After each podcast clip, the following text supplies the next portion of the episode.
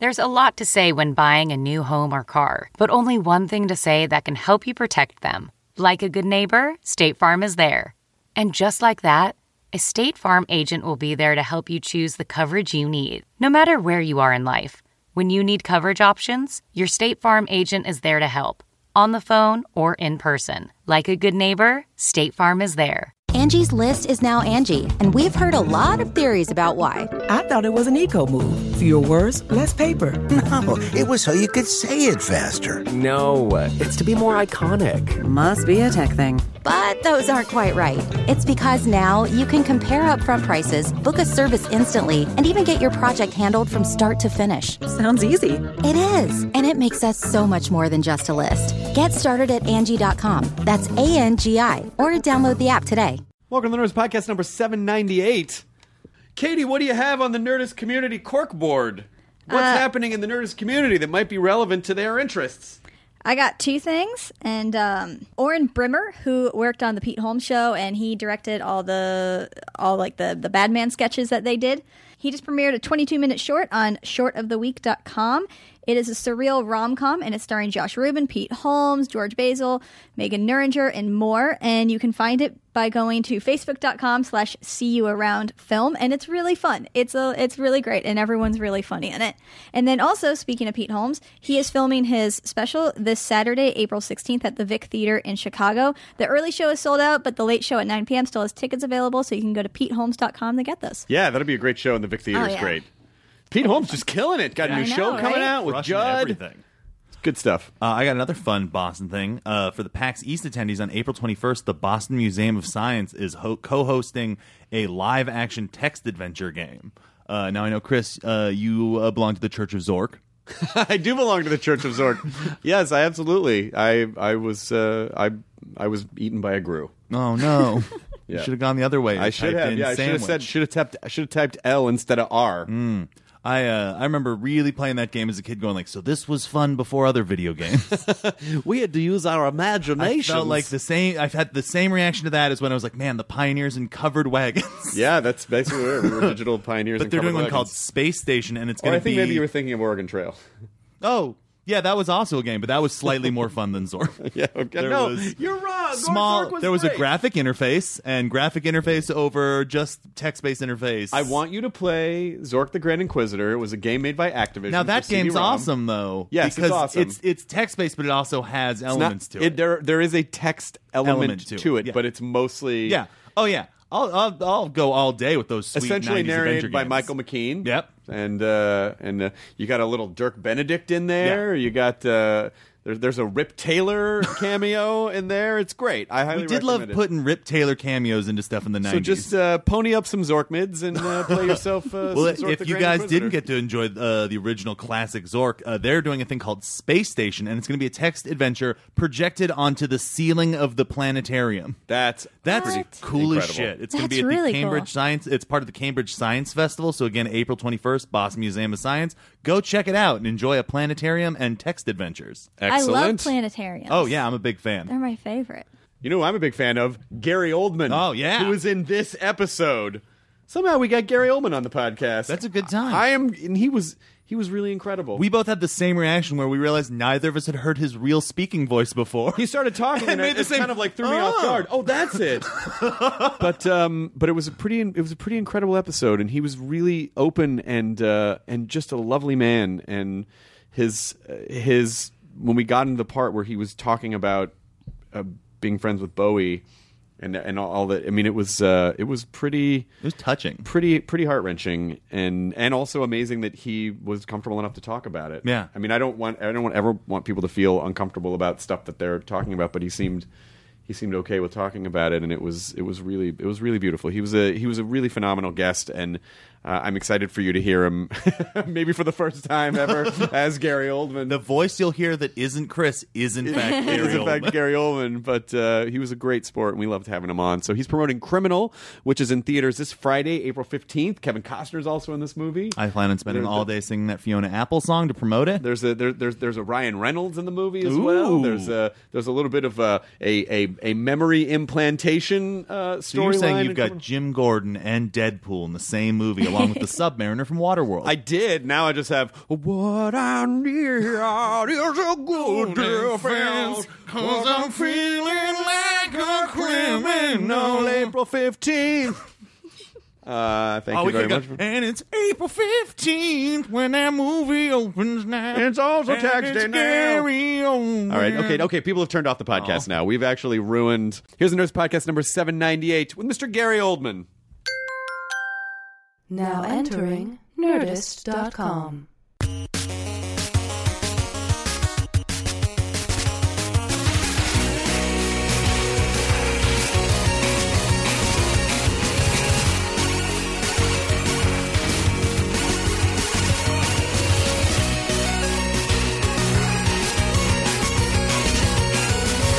We were just with Larry King.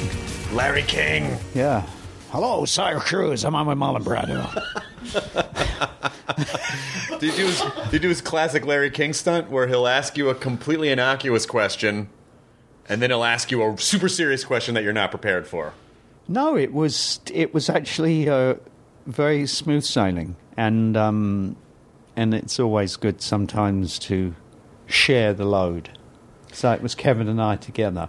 So you don't have to you don't have to shoulder the whole thing yourself. No, yeah, but um, Larry is was- an inspiration of a human being.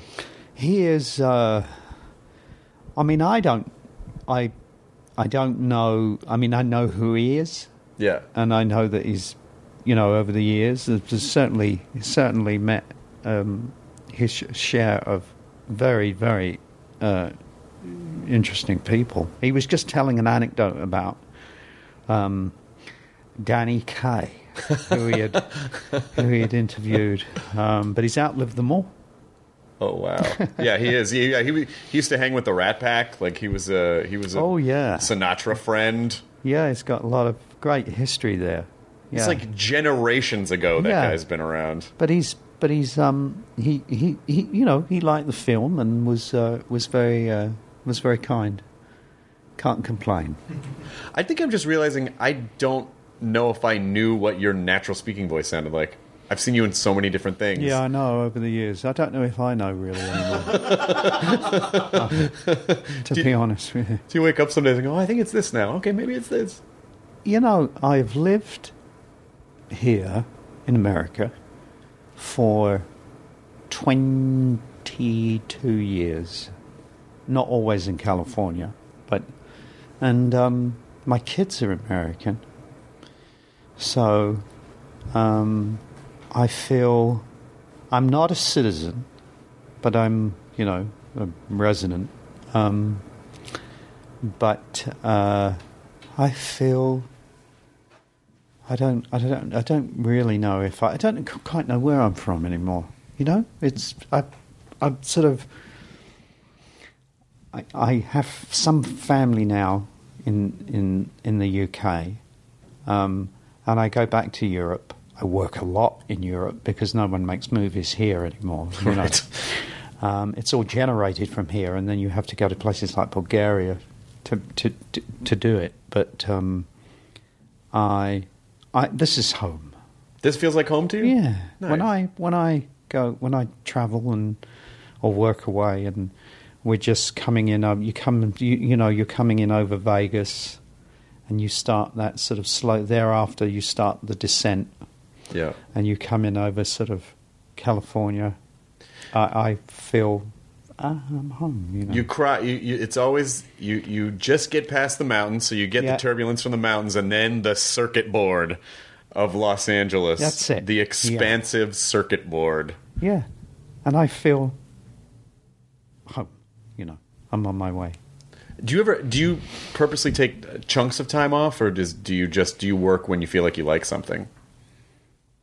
It really, it it really d- depends. Um, I have said yes to something, which I can't talk about right now because it's not official.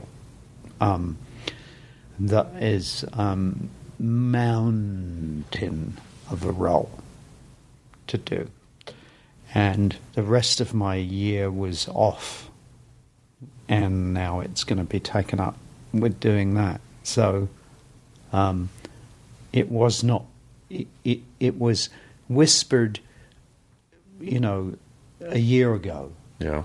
But it wasn't on the horizon until a couple of days ago. So it's the sort of, you still live the gypsy life, you know? I mean, and the way they make movies now, because of the way movies are financed, because of the way that the distribution is getting smaller, and you know, there's that less number of distributors. Yeah. And I mean, when I first started in the in the industry, you could, you know, you could, li- I mean, literally book a holiday because you knew you were going to start a movie on a certain date, you were going to end on a certain date. There were going to be no overages. There were going to certainly going to, there were not going to be any pickups and reshoots, and you would finish a film, and then have a break or with your family or go on holiday or you know you could plan things. Now you can't. You know they say a movie's going to happen, and then a week or two weeks before it happens, it isn't happening or it's been pushed or a movie will come together really quickly. Yeah. Um, and your life is, I mean, all over the place. I, I don't, I don't, I don't book holidays and things anymore. How do you ever feel? How do you ever feel stable? Like, what do you kind of grab onto in the midst of all that to sort of feel like you have some control over your life? You don't, you know, it's it, it's a sea I swim in. I've been an actor for thirty-seven years. I'm used to it. I don't ever panic that I, I don't have to just keep keep working and panic because it because it stops. I always sort of think, well, there- you know, something will come along, you know, um, and I do, and I, I do, you know, I do, I do other things, so I fill my time.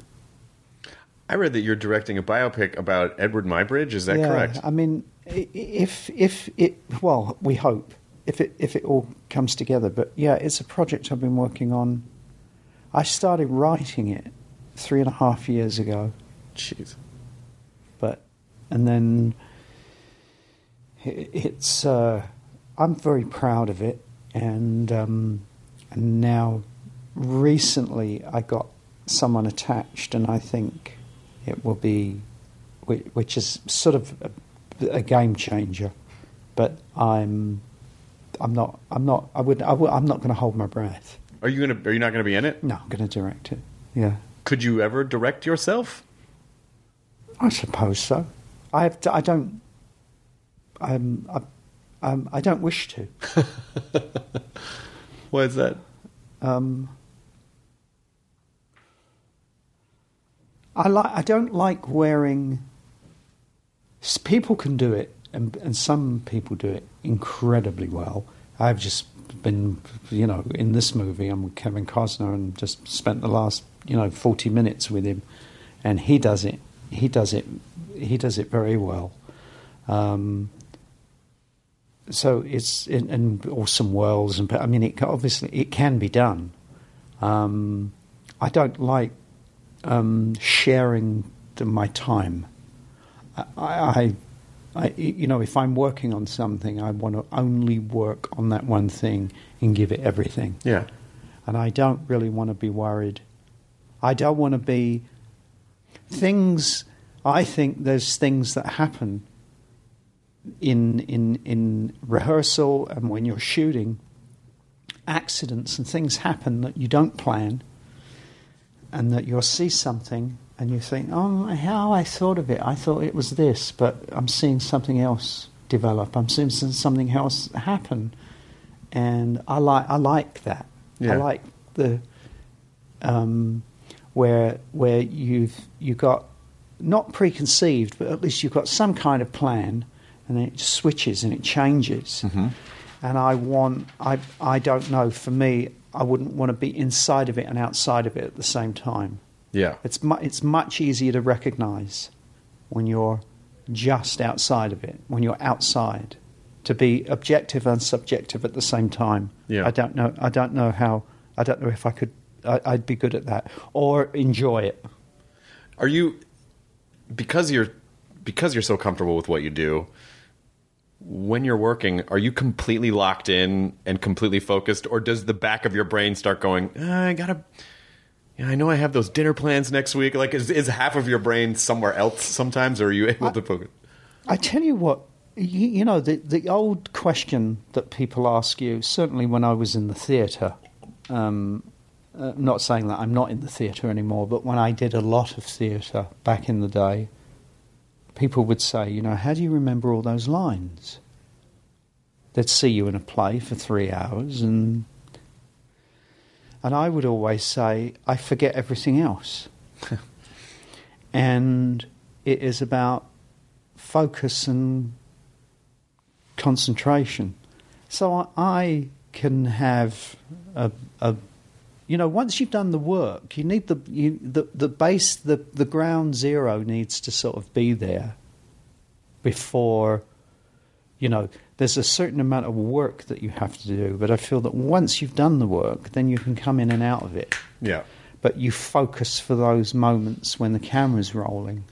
Um, I mean, a great example of, uh, you know, Tony Hopkins.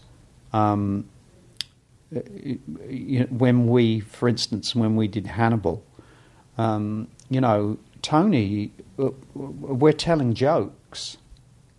And then they go, okay, everyone, get ready. And we go, you know, and you say, so the, so the, so the, I don't know, so the bishop, he goes into the, uh, he goes into the, the, he goes into the the, the, the, the, shop, and he says, to, oh, hang, hang on a minute, hold that thought like that, and then you go and do a bit of acting, and then you, they say cut, and they go, well, there's five minutes, and you go, anyway, where was I? Yeah, so the bishop walks in. I mean, that, you know, in like any like and you know it it when it when it when it when you're in it when you're doing it it it you know it demands all your focus and attention. But um you gotta there's got to be moments of levity you know Were you always that way, or do you feel like when you were younger you were more like, oh, I got, I need all this time to myself? no I, I like crews. Yeah. I like the people on the set. Yeah. So I'm not one of those people that will. It depends what kind of scene I'm in. You know, sometimes scenes are, are, are more demanding than others. You may have a, a heavy a heavy day of dialogue or emotional scene or something, you know, and, and I'll take time to, you know, reflect on it Yeah. what's coming up. But um, I like I like the crew.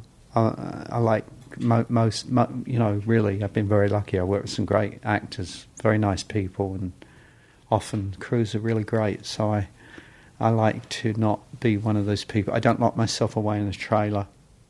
You know, if if if if it isn't if if the wait isn't too long between setups, I would rather just hang on the set and chat with the sound guy, or yeah.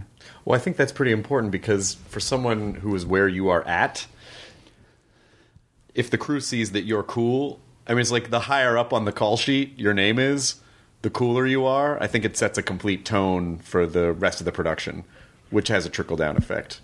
I think. Yeah, and it's not about um, a need to be. It's who I am. You know, I'm not airs and graces and, you know, my nose is in the air. or I think I'm better than anyone else. I'm just one of the gang. We're a team together.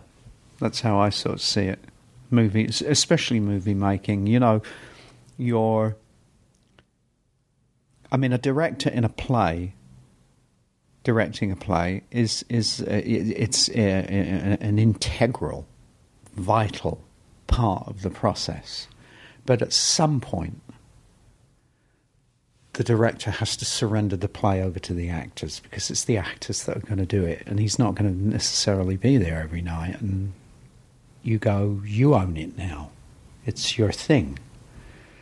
Yeah, m- m- movie making is, is not is not like that. So there's there is that oh there's that one person who's the commander, the captain, but he needs a lot of help. He cannot just do it on his own. It takes a takes a whole team, down to the driver Mm-hmm. who picks me up. You know, um, and these are the people that you that you see in the morning before you meet before you see the director. I see my driver and the makeup people before I even meet the director. So those those elements are are vital. And if my driver doesn't pick me up on time, then the whole mechanism, the whole day is out of sync. So at six o'clock in the morning, the most important person is my driver. Right. That's kind of how I see it, you know. I think I, re- I was reading something that, and you know, who knows the veracity of what you see on the internet, but did you turn down Sid and Nancy a bunch because you didn't, you wanted to keep doing theater? Yeah, I've turned, I've turned, yeah, turned down a couple of things in the past through wanting to do a play, or it. It wasn't anything other than I was a, I like soul. I was James Brown guy. I liked David Bowie. I liked, you know, I had my sort of Mo Tamil and Motown and all that kind of stuff. Stevie Wonder, um, Beatles, of course. But so it was, and I was slight. I was at that generation where wasn't as impactful on me. You know, the Pistols and all that that new music. Mm-hmm. So it was really initially, it was just something that didn't interest me. I just thought, who cares about Sid Vicious? you know what I mean? It's not like they're making a, it's not like they're making a movie about John Lennon. Right. You know, it's like, you know, he couldn't even fucking play the guitar. um, and that was really the you, you know it didn't interest me and um, and then my agent kept ragging ragging on me at the time and um,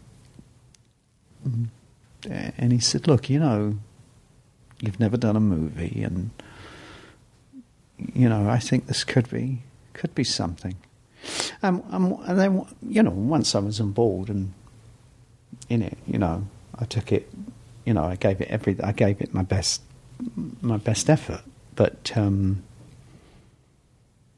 I was just telling an anecdote downstairs because he asked a question about, um, you know, have you ever turned anything down that you regret or whatever? And I've turned a bunch of things down that other actors have had a huge success with. Obviously, if you turn a movie down and it's in its in its um, and it isn't so corely dependent on you, you know, like you know, I don't know how they would get the money for The Revenant if Leonardo DiCaprio was not in it, right? So it's totally cast dependent. You need Leonardo to get the movie made. But if you're, but if your, you know, a script comes in and you go, no, it's a pass, you know that someone else is going to do it, and they may have a great success with it.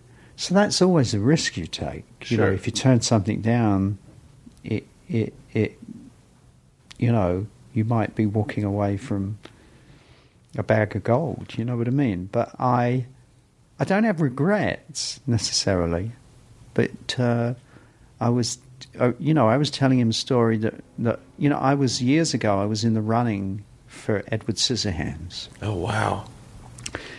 and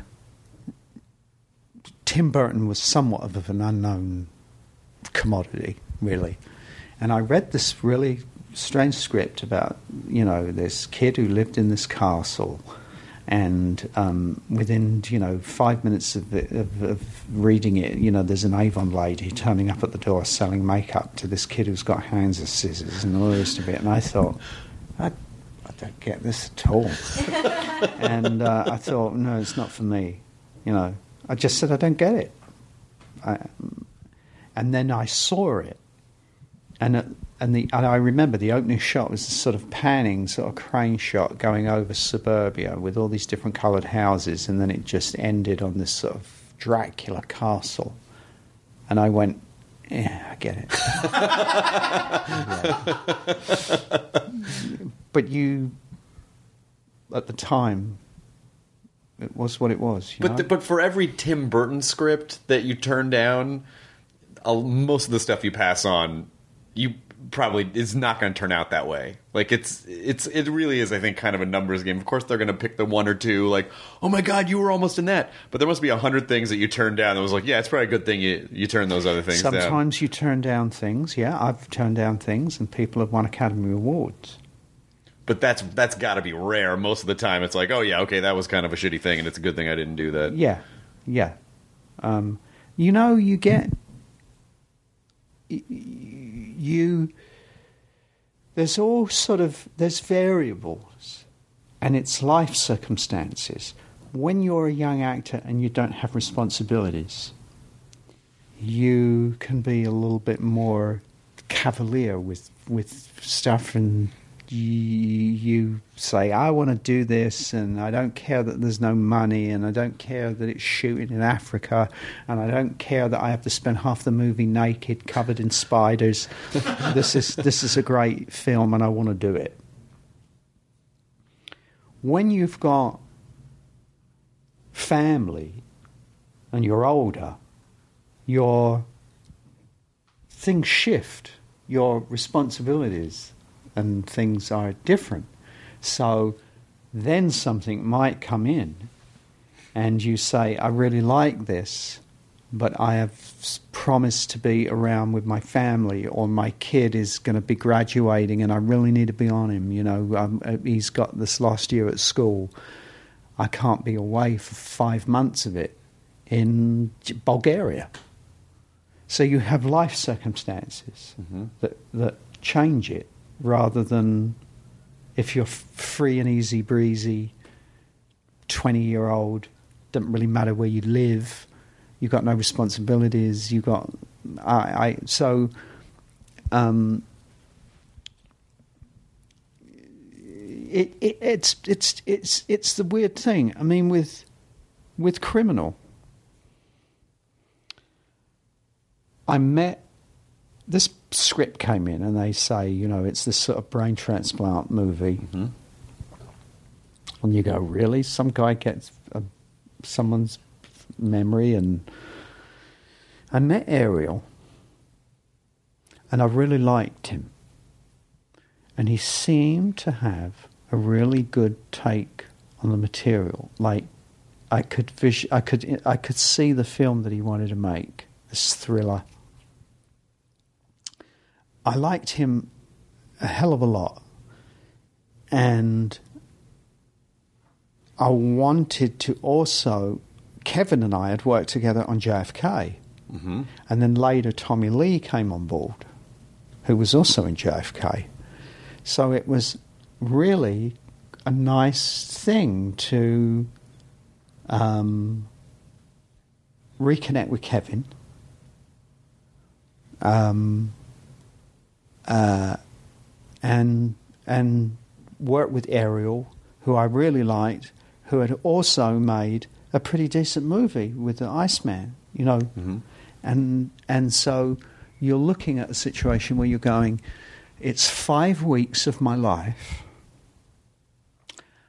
I could probably think of worse places to be than you know, and you and you have to size someone up, and you say, "Can I spend 14 hours a day around this person?"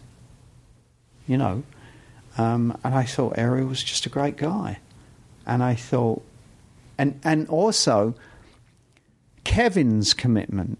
Once he's in, he's in. You know, Kev is.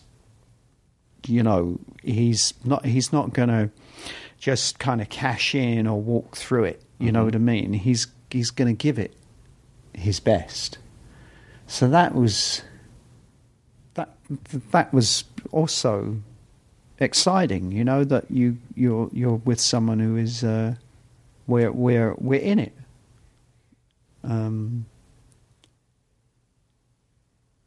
so those, you know, those for in, that just as an example, those were the sort of circumstances that you that, that you know things come along or come by, and you think, yeah, you know what, yeah, I could do that. Yeah, JFK is one of those like it's like the it's like a Who Framed Roger Rabbit of every major actor you could possibly in one. I mean, it's almost silly everyone who's in that movie mm-hmm. that was not only big at the time, but then just continued to. yeah. I mean, many many of them are not alive anymore. Yeah. When you were researching that, I read that you spent time with Oswald's family. Yeah. So, what do you say to them when you show up and you go, "Okay, I'm going to play Lee Harvey Oswald"? Uh, what can you tell me? Like, how do you how do you get how do you, how do you make them comfortable with what you're doing, and how do they trust you, or how how does that work? Well, I think with with with with JFK, Oliver was, you know, because he's this political animal and he's a conspiracy, uh, you know, one of the most paranoid men I've ever met. He's, uh, you know, All the signs are there. yes, they are there. So, so he had this take on the script, which, having then started to sort of read and meet various people, you know, it is pretty extraordinary. Yeah. Some of the things in the film that actually happened, Mm-hmm. and so you could, so you got to get on board with um, Oliver's vision because I can't walk on the set every day and go, you know, I think Oswald killed him. you know, because you're just not going to you're not going to get anywhere with that. So you have to get on the you have to jump on the train with him. Yeah. And I think because he was showing an alternate sort of thing Sure. where he was saying, yeah, he may have peripherally been involved, but he was set up mm-hmm. and he was exactly what he said he was a patsy. Then you're going in and meeting, you know, the daughter and the wife, and you're you're you're sympathetic to their plight from the beginning. So it's a lot easier doing it that way than going in and saying, I, I think your ex husband was an absolute fucking monster. Right. And uh, he killed the president. And that's the guy we're going to show, you know. So it was a little, a little easier to, to, uh, the ice had been broken, let's put it Sure. that Of way course. Of course. and then and I now was recently going through an old trunk that was in the basement for God knows how long, and I found uh, a, a, a really lovely letter from Maria, different people. It was a, it was it was a great it holds a special memory for me because not only do I think it's one of Oliver's best. I mean, he's talk about firing on all cylinders. You know, it's a great piece of writing. Yeah. You forget we, we we sometimes forget, you know, how good people like Coppola and Oliver Stone are just as writers, let alone filmmakers. I mean, they're just great writers. So it was a really fantastic piece of writing, and a great, as you said, a great, great cast. But there was very little on the page for me, and he just gave me a bunch of pocket money and a couple of plane tickets and said, "Go and meet these people and find out who Oswald was." So you were both a sort of actor, investigator, sort of detective. Um, and there were some people that you know it was all take it with a pinch of salt. I mean, once you say that you're doing the you, you know you're doing the research and all the rest of it, you know, then everybody you meet was Oswald's friend. You know Oh, what right. I mean? And you, and you, but there were there there were some extraordinary um, people that I met, I- including a guy I don't even know if he's. I'd have to check to see if he's still alive. But he was a guy, Colonel Fletcher Prouty, who was a liaison officer at the Pentagon, who in fact is the person that X is based on, Donald Sutherland. Oh wow. Nearly everything that Sutherland says in the movie is true. Where the phone lines went down and he was shipped here, and but, I mean, it was. Uh, and he told us this incredible story about Allen Dulles and this DC Six, and how they had put Gary Powers on that plane. That was a whole phony mission. that was that was not that the president didn't know about, and the, how the CIA would work back then. And it, he said uh, it was it was a, a, absolutely extraordinary. And um, so history says Gary Gary Powers was on a mission, gets shot down, and they call and they say, well, they've got Gary Powers and they've got all the plans. You know, they've got the U two spy plane. He said he he's he said that that had all happened much that that had all happened before, and the phone rang and they said we got a problem. That a DC six that Allen Dulles owned that the president did not know about had been captured with the documents of the spy plane. And it just so happens that Oswald was uh, a radar operator at Atsugi Air Base in Japan for the U 2 spy plane. I mean, it's, it's you, you know, it all becomes. So they got this call and they thought, hell, what are we going to do? We can't go to the president and tell him because he will say, what DC6? right. And then we have to say, well, Allen Dulles has got this plane, and the, the, the, you know you don't know about it, but the thing, and he's flying it here and there and doing stuff covertly behind your Oh, are you mad? Are you mad? Yeah, yeah. Are you upset? Are you, are you upset? I'm sorry. So he said, "What we're going to do?" And they want to do a deal, but then now you're dealing with the Russians, and they want something in return, but we got to do it under a certain amount of time because they're going to release this material, so we're all going to be embarrassed anyway. So what are we going to do? Okay, so we send the U two spy plane out over Russia. We put Gary Powers in it, and we give him half a tank of fuel, and to fly at ninety thousand feet. 70,000 feet at the time, they used to pump hydrogen through the engine. Mm-hmm. So he said, We put him on a plane and we gave him half a tank of hydrogen. And when he got over the airspace, he ran out of hydrogen, and that meant that the plane had to come down from 70,000 feet to 35,000 feet, and they picked him up on the radar. And then we could go to the president and say, Oh, God, they shot down the plane and they got the. We need to do a deal. Now, he, you know, I heard it from him. Can I say it's true? I, I, I mean, I, I don't know. I believed him, but uh, so we don't really know, do we? Did that? Did, does working on something like that, and then you hear that, and you and you realize the stakes of what the reality of those situations are? Does it kind of make you go, "Oh yeah, I guess." You know, acting's really maybe not. A, maybe the stakes aren't as high sometimes as they feel like because that's those are national security issues. with- Oh, look, you know what I mean? You live this gypsy life, you dress up in clothes, put makeup on, and pretend you're other people. I mean, know, it's not exactly. Uh, I mean, we all love stories. We love, we love, to, we love to see what people do. You know, we.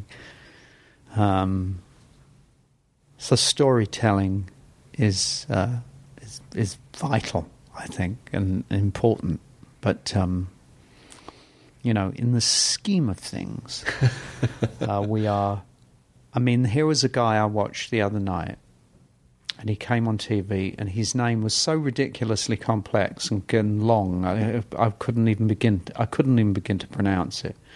But he was a guy that was going into the territories behind enemy lines and rescuing women that had been captured by ISIS. Mm-hmm.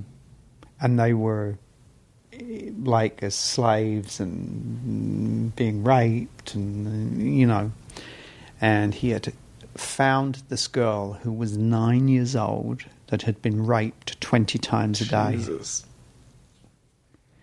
And my hat goes off to him. Do you know what I mean? Yeah.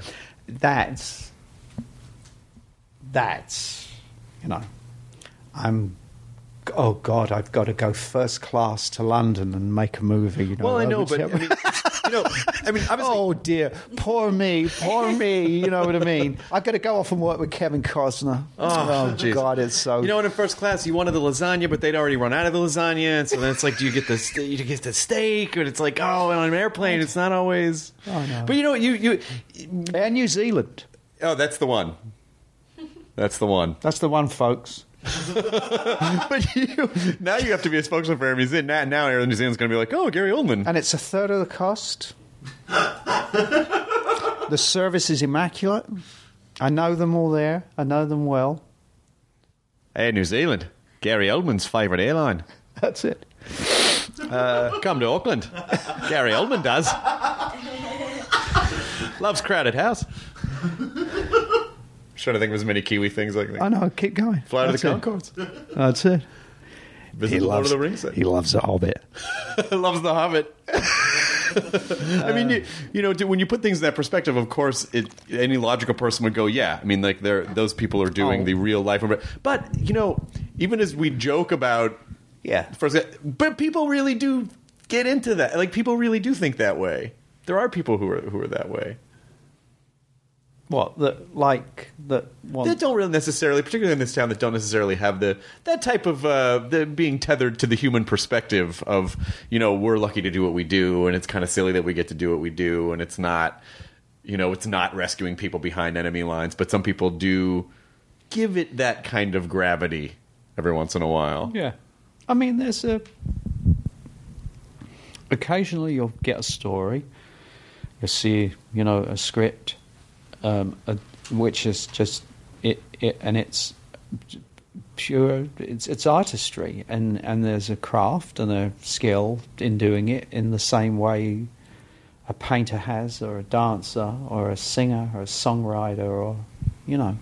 Um, I'm not. I'm not. I love the arts, beauty, truth and poetry.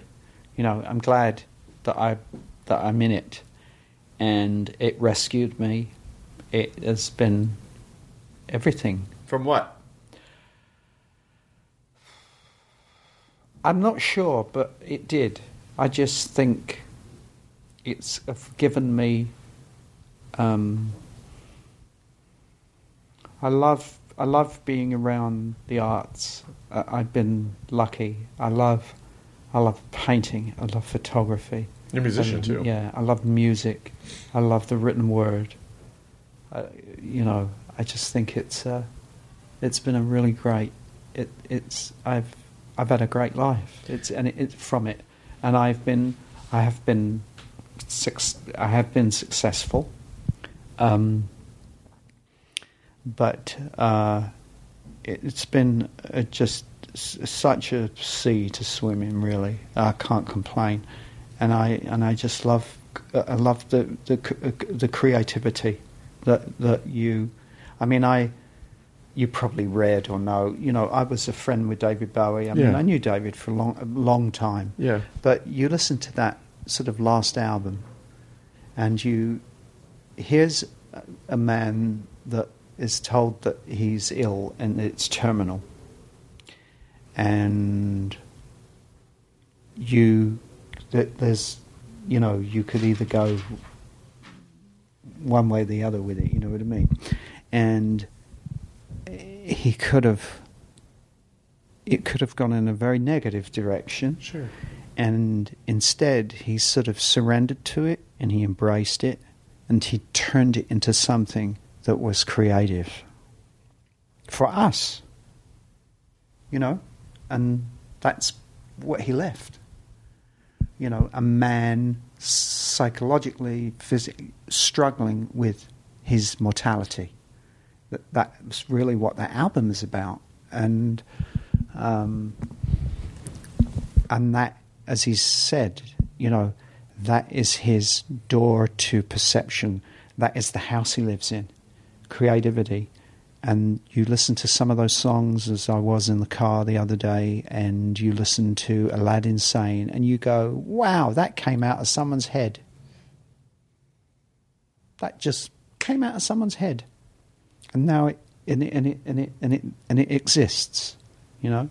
I do that a lot with, I do it with architecture and what, what, what was it? I was uh, traveling out to Palm Springs the other day and I saw a 19, I think like 64, 65, you know, Thunderbird. And I went, fuck me, that came out of someone's head. they just sat down one day and went, you know, There it is. How's this? yeah, how's that? But you must, I mean, you must have some understanding. I mean, because I'm sure, you know, people watch your performances and they go, well, how did he get to there? Like, how did he? Because sometimes I think when you're when you do something and you see other people do it, you go, okay, I see the code. I see how he got this person got from this and this. Is, but every once in a while, like you're saying with Bo, you go, yeah, I don't know. I don't know how you get from there to there. You know, you must understand what that feels like to a degree, right? But sometimes it's a happy, sometimes they're happy accidents. Sometimes they're. I, I, there's a great story. There's a great story that Anthony Hopkins told me years ago, and I'm talking 25, maybe 30 years ago. He was in a play at the National Theatre, and it was a it was a David Hare play. Um, and it, uh, Pravda, and it was about a sort of Murdoch type takeover guy, you know, that would eat up a newspaper and Right. and come in and buy it and turn it into a tabloid or you know. Um, and Lambert Le Roux was the character's name, and Tony Hopkins uh, had been away from the British stage and in England for for a number of years. Came back and was in this play at the National, and you knew from the very moment he came out, he had this sort of speech that he gave that was a short sort of little monologue in just in a spotlight. And when he came out and started to, you know, and began, you knew instantly that you were in the presence, in the company of one of the greatest performances of the 20th century. It was, it was mesmeric. It was like, holy shit. And you kind of just knew that you were in for this wonderful evening in, in the presence of this actor that was just going to, know. And he had a very, very, very particular way of moving in this play. And I later met Tony and later worked with him, and I asked him a question about it. And I said it was the way that you moved, and I can't. Obviously, it's uh, this is not visual, but but um, and he and he would sort of stand there, and when he turned to people and spoke to them, his feet would stay on the ground, but he would like lean in like this, right? And he would lean like this kind of thing. And I said, "How'd you come up with that physicality?" I said, "That was so great, the, way you moved." And he said, uh, in his the way Tony does, he said, "Well, you know, I was in." Uh, I was in a rehearsal. He said it was technical rehearsals, and I'm standing on the stage, blah blah blah, and uh, it was late in the day, and David Hare asked me something from the back of the auditorium, and I didn't hear him. And he said, and I was standing there on stage while they were doing the technical with the lights, and he stood there, and David Hare said something, to him, and he said, "What was that?" And he went, Oh, that feels good.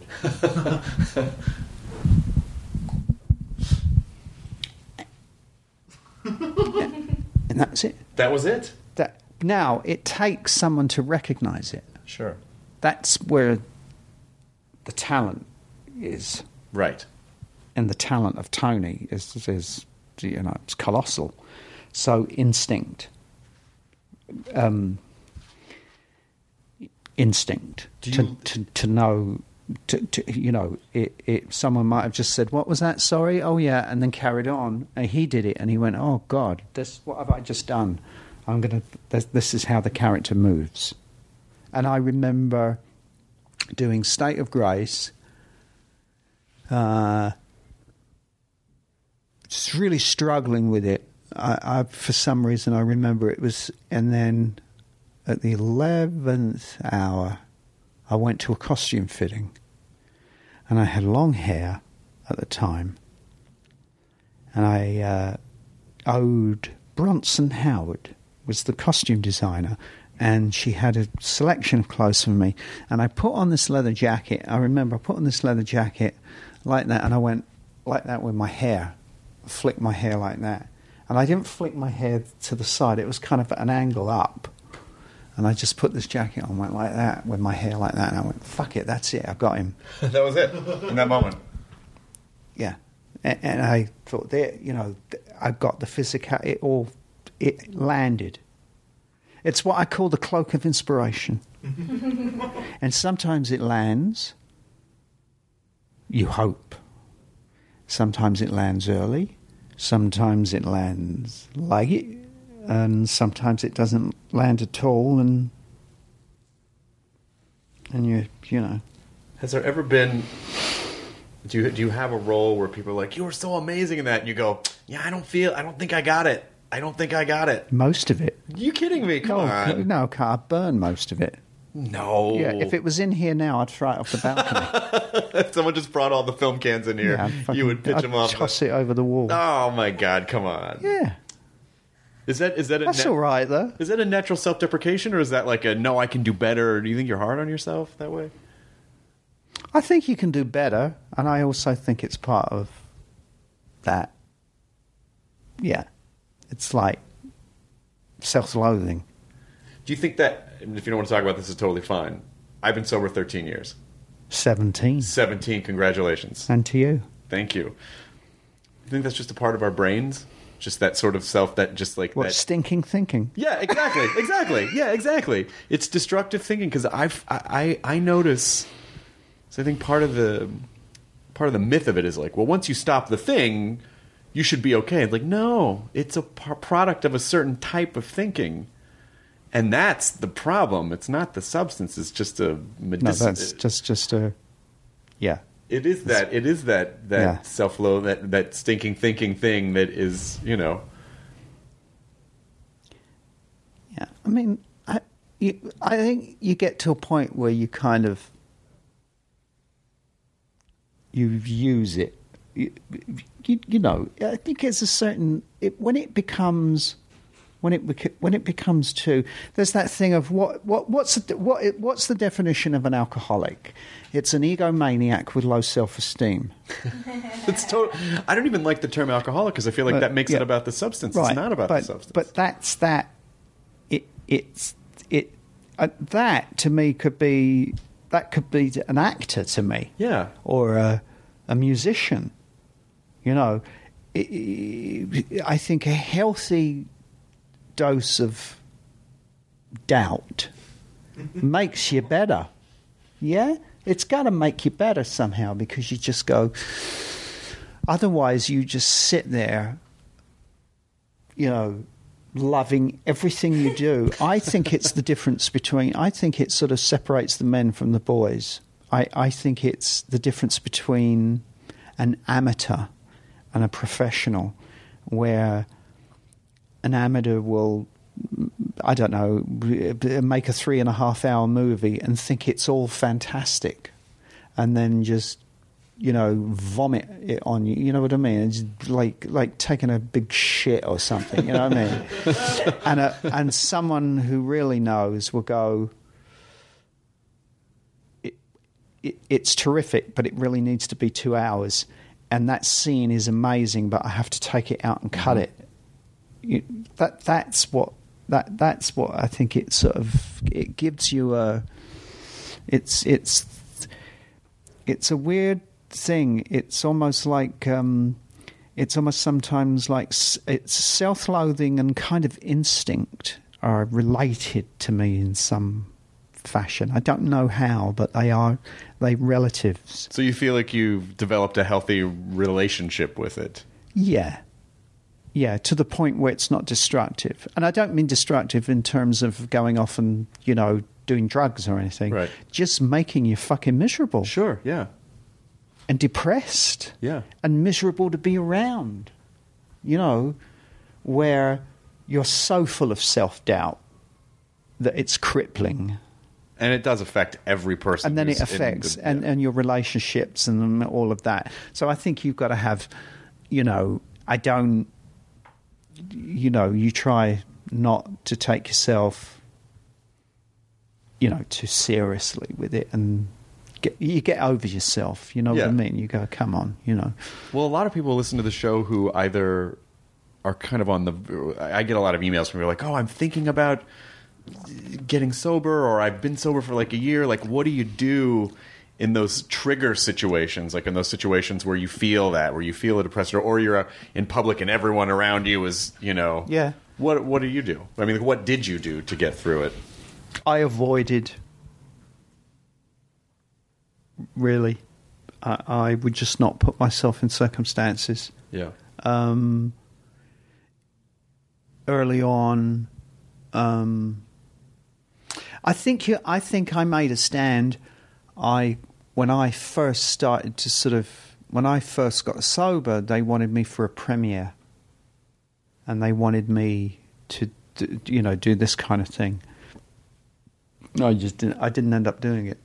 Smart. I mean, and I that's a just good said, decision. and and also a movie came in early on, and its location was difficult, and it required me to be away, away from all my my contacts and my meetings, and you know what I mean, and all of that.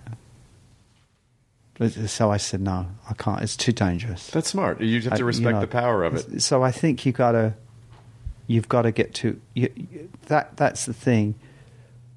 You you've got to give it. Um, yeah, you've got to respect it.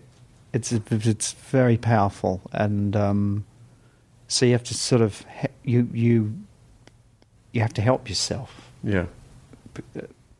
You know, and it get and it gets it gets it gets better, but it, then it then then you know what do you what do you do? You live in life on life's terms, as they say, and um, and you just have to deal with it like other people do who don't have a a bottle of vodka. Well, I think not every. I think I think learning that not every day has to be perfect. It's like, oh man, today sucked. Yeah, well, some days suck. You know, some days you feel shitty. Some days you don't. Yeah. You don't feel on top of your game, but then uh, you'll be fine if you can just kind of weather it. It's funny you bring it up because I just was speaking to someone who's in a relationship, and uh, one of them is, you know, going through a really tough time, and and it's that thing of, you know, I said to them, it's such a monster when you're in it. It, it it's you it, when you're in the grip of it. You know, they're not in, intentionally trying to be horrible to you or selfish, or they, they, they don't mean to hurt you. But I said the, the the the piece of advice I can give you right now is, it's it's almost like it's none of your business. Yeah. You know what I mean? Yeah. It's, um, it's it's it's hard, but uh, and that was only just actually today that uh, someone, what do I do? What do I do? And you go, well, it's not your job to really do anything. You can't. It's them. Yeah. they gotta want to. They have to want it, or it's not going to work. It's not going to work otherwise. I mean, it is. It's it's rough. I feel for your friend. I feel for your friend. Yeah, but I'm. The further I get away from it, the. It's like another life now. I know exactly what you mean. It's like I was someone else. You know what I mean? And I Yeah, go, you were Um, absolutely, yeah. But you know, it's just th- it's fucking great that you figured that out. Some people don't. Well, yeah. You mean like Richard Burton? well, didn't they take him mean- to a pub after he died? And like they're like, well, he always I wanted don't know, to. but it's like some people, you, you know, for all his. I don't know. It's just I sometimes think about it for all his genius, you know, for all the great the thing and blessed with it all, and how smart he was, and all that. You go, you didn't get that one. no, You weren't smart enough to get that one.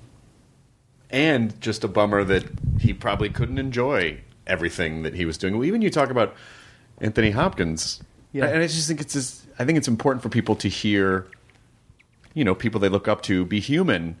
Because like, oh my God, he's so amazing. It's like, yeah, but he's a guy and he had struggles, and so even you saying the thing about his movement, he goes, oh, that was just a, you know, like I think that's so powerful and important those humanizing elements because I think it make I think it helps people who are struggling feel like, oh, okay, everyone else hasn't figured everything out and I'm fucking stupid. You know, like everyone has their own stuff. Even Richard Burton and Anthony Listen. Hopkins and Gary Oldman. we don't we don't none of us escapes we, we all you know my dear friend david 69 years old cancer dead Yeah. Did you, know, by the way? Yeah. You did. but uh you know So what do you learn? it's what it's, you, it's it's it's what i call the cosmic shit hammer yeah. it just goes you there you go Is there anything you take away from that? Is there anything positive that you feel like I- you can learn from it? Listen, the, the, well, I've said this. You know, what I what I what I took away from it was, um, David never complained. I used to speak with him, and we used to Skype, or try to at least once a week. Never complained. Uh, handled it all with such grace, such humour, and uh, courage. Yeah, and that's what you.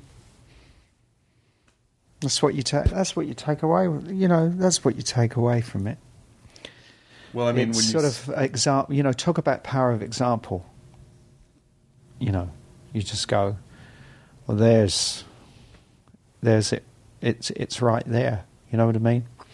And he would, and if he'd had a bad week or a treatment or would you know whatever, you know, he'd, he'd, he'd like he'd touch on it and then go, so what you been up to? Uh-huh. And and that was uh, that was how he, uh, and then turned it into something. He turned it into poetry, really, in that record. Um, That's an amazing gift, though, to see that and that be the thing that you get to take away of that lesson and that understanding and that connection to mortality and connection to humanity. I mean, that's an incredible that's an incredible thing. yeah, it's a great. It's a yeah, it's a fantastic. It's, sorry. No, please. I, I, I'm so It's about, I'm uh, so glad that you feel comfortable talking about it because No, people see Bo. People see him as this Yeah. two dimensional legend, and to, to hear that no, he was a guy and he was an, he was a friend was- and he was a like that's that's important. Yeah. Yeah, I see. see I, I, because I sort of knew David Jones. Yeah. You know what I mean? Yeah. I sort of, rather than, uh, and occa- occasionally you would be, you would be reminded that you go, oh yeah, God, but um, but it was, uh, and the the when I was I was recently, you know, I went well, I you know, I went to the UK and I did that picked up that the Brit Award thing, you know, for him. Um, the the love in the room that it it was like, you know, it, I mean, I know it was a sort of it was a shock everywhere around the you know around the world and in the music, it's certainly in the music industry. but in England it was it's it, it you know it's like Princess Diana dying or or or you know Sir Winston Churchill or something you know what I mean? It's like national mourning. It it is the outpouring of uh, sort of love for him.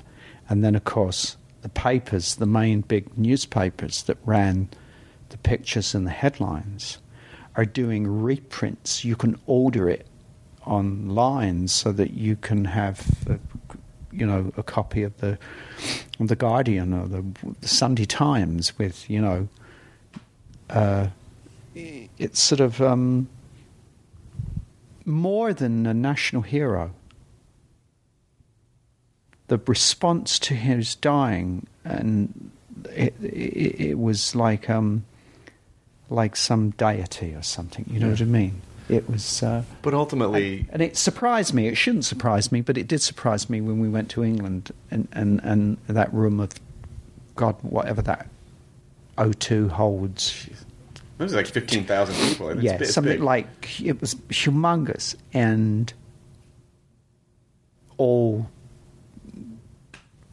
you know, just love for this guy. It was um, quite something, you know. Well, just on a personal level, he was your friend, and I'm really Yeah. sorry. I Yeah. mean, I really, it's, it was one of those things that I think people. He was a, pe- a person that I think so many people connected to for so many different reasons for so many decades. Um, and I think everyone probably felt like they knew him because he just sort of radiated that yeah. type of persona. Yeah, but, you but do. You actually, yeah, but you, do. actually But you do. But you do. I think. Yeah, you get people sometimes that are just that that pass on, and they, you you you you know there are certain people you feel like you know. Yeah. Uh, yeah, but it's a love. One of it was a wonderful thing to see. Um,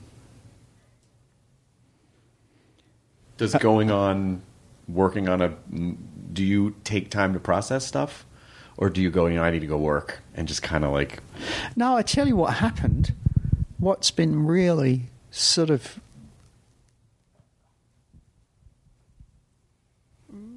um, this is uh, um, and this is totally accident. I mean, this is all sort of you know by accident, really.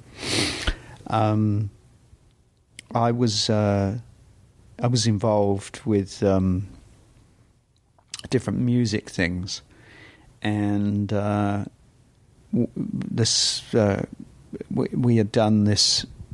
I, I've just got an, a.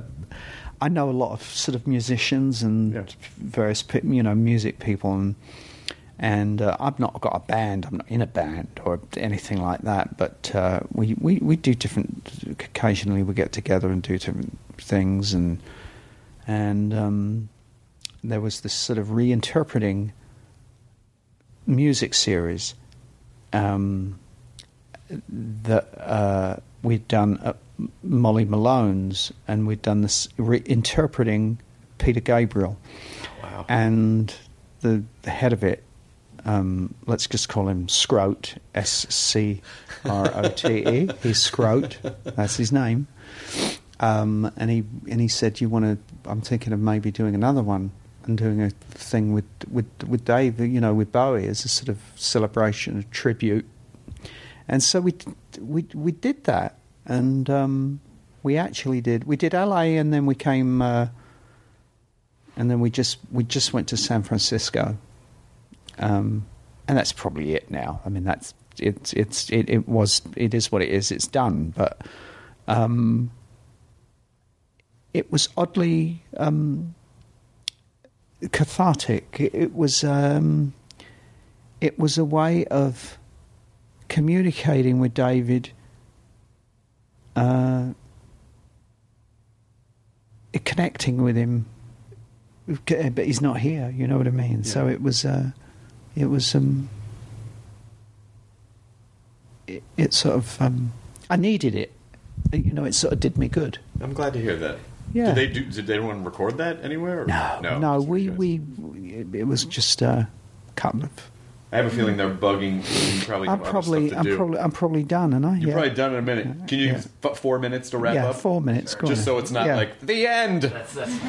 Um, but uh, That's such a those are those are such lovely stories and they're such human stories and I and, and but I and I also feel I also feel bad because of course you know especially people who listen, listen to this podcast I would have poked you around about Sirius Black or James Gordon or any of these I but I'm things you've talked about a million times I've talked about all of that. but it's so yeah. wonderful to because I really have not seen a lot of you as a, as you in anything in interviews or I mean I haven't really seen that much of you, and it's really lovely to get to know you in this way. It's really it's it's really nice. Do you feel comfortable? Would you do more stuff like this? I t- you know, it, it, it uh, I don't, yeah, I mean, I like, I don't do, um, I don't do print anymore. So you can't control what they're going to say. Yeah. And I, I've been burned a couple of times with things taken out of context. Sure. And misquoted and, you know, in this. And, and also, the electronic is more, you know, if, if someone said to me, you know, you want to do, do, do an article with a newspaper, go, you know, listen, if that was if that was going to breach all those people, then this company wouldn't be spending money on all this TV advertising. I mean, you know where the, you you know you go. Why is it that they spend all this money on TV advertising? So I think the electronic kind of thing. Um, I mean, hell, you know, you can schlep around doing ten articles that are print and kill it on Kimmel. yeah, and that's all you needed to do. Yeah, you're going to reach more people doing the thing, but um, no, you get to a point where you go, "Nah, I've been burned doing Yeah. that. I don't." Um, but this is all right. Yeah. Oh, this is amazing. This was um, absolutely amazing. I mean, it was. I mean, obviously, you know, you know, we're all huge. I, I, I think it goes without saying we're all huge fans of yours, and and so it to kind of mash the fandom down and go, oh, we're just going to talk to a guy and see how he processes information. That's inter- That's really fascinating to me. Like hearing how people approach situations and hearing you deal with addiction and hearing you sad about your friend. I mean, those are all things that everyone experiences, and I think they're things that make will make people even go, "Oh my god, I fucking want to hang out with that guy. I want to hang out with that guy now." Come on down. Criminal opens April fifteenth, if I'm not mistaken. April fifteenth. Yes. Kevin Costner, Tommy Lee Jones, Ryan Reynolds, Gal Ryan Gadot, Reynolds, yes, and the lovely Alice Eve. Alice Eve. Yeah, Um, and uh, it's a it's a it is what it is. It's a thriller. It's good good good rump. By the way, I, as we're ending this, I did not want to let it slide by that your Anthony Hopkins impersonation is fucking amazing. Well, I was only sort of I wasn't giving it my full. Uh, Can I then I can ask you one favor? yes. We we end the podcast by telling people enjoy your burrito. It's sort of a mantra that means enjoy the present as it's happening. Would you end as Anthony Hopkins telling Well, people? let me see. Enjoy your burrito. I want you to enjoy that burrito. I want you. I, I mean, I could do Chris Walken. yeah. Uh, enjoy your burrito. All right. Cheers. Thank you so much, man. Now leaving Nerdist.com. Enjoy your burrito. Behind every successful business is a story, and some of them might surprise you. Like how Chobani's first yogurt factory was discovered on a piece of junk mail, or how the founder of the multi million dollar cosmetics brand Drunk Elephant was told by everyone, including her own mother, that the name sounded like a dive bar. I'm Guy Raz, and on my show How I Built This, I talk to founders behind the world's biggest companies and brands to learn the real stories of how they built them. In each episode, you'll hear entrepreneurs share moments of doubt and failure and talk about how they were able to overcome them on their way to the top. How I Built This is like a masterclass in innovation and creativity. a how to guide for navigating life's challenges from the people who've done it all. Follow How I Built This on the Wondery app or wherever you get your podcasts. You can listen to How I Built This early and ad free right now on Wondery Plus.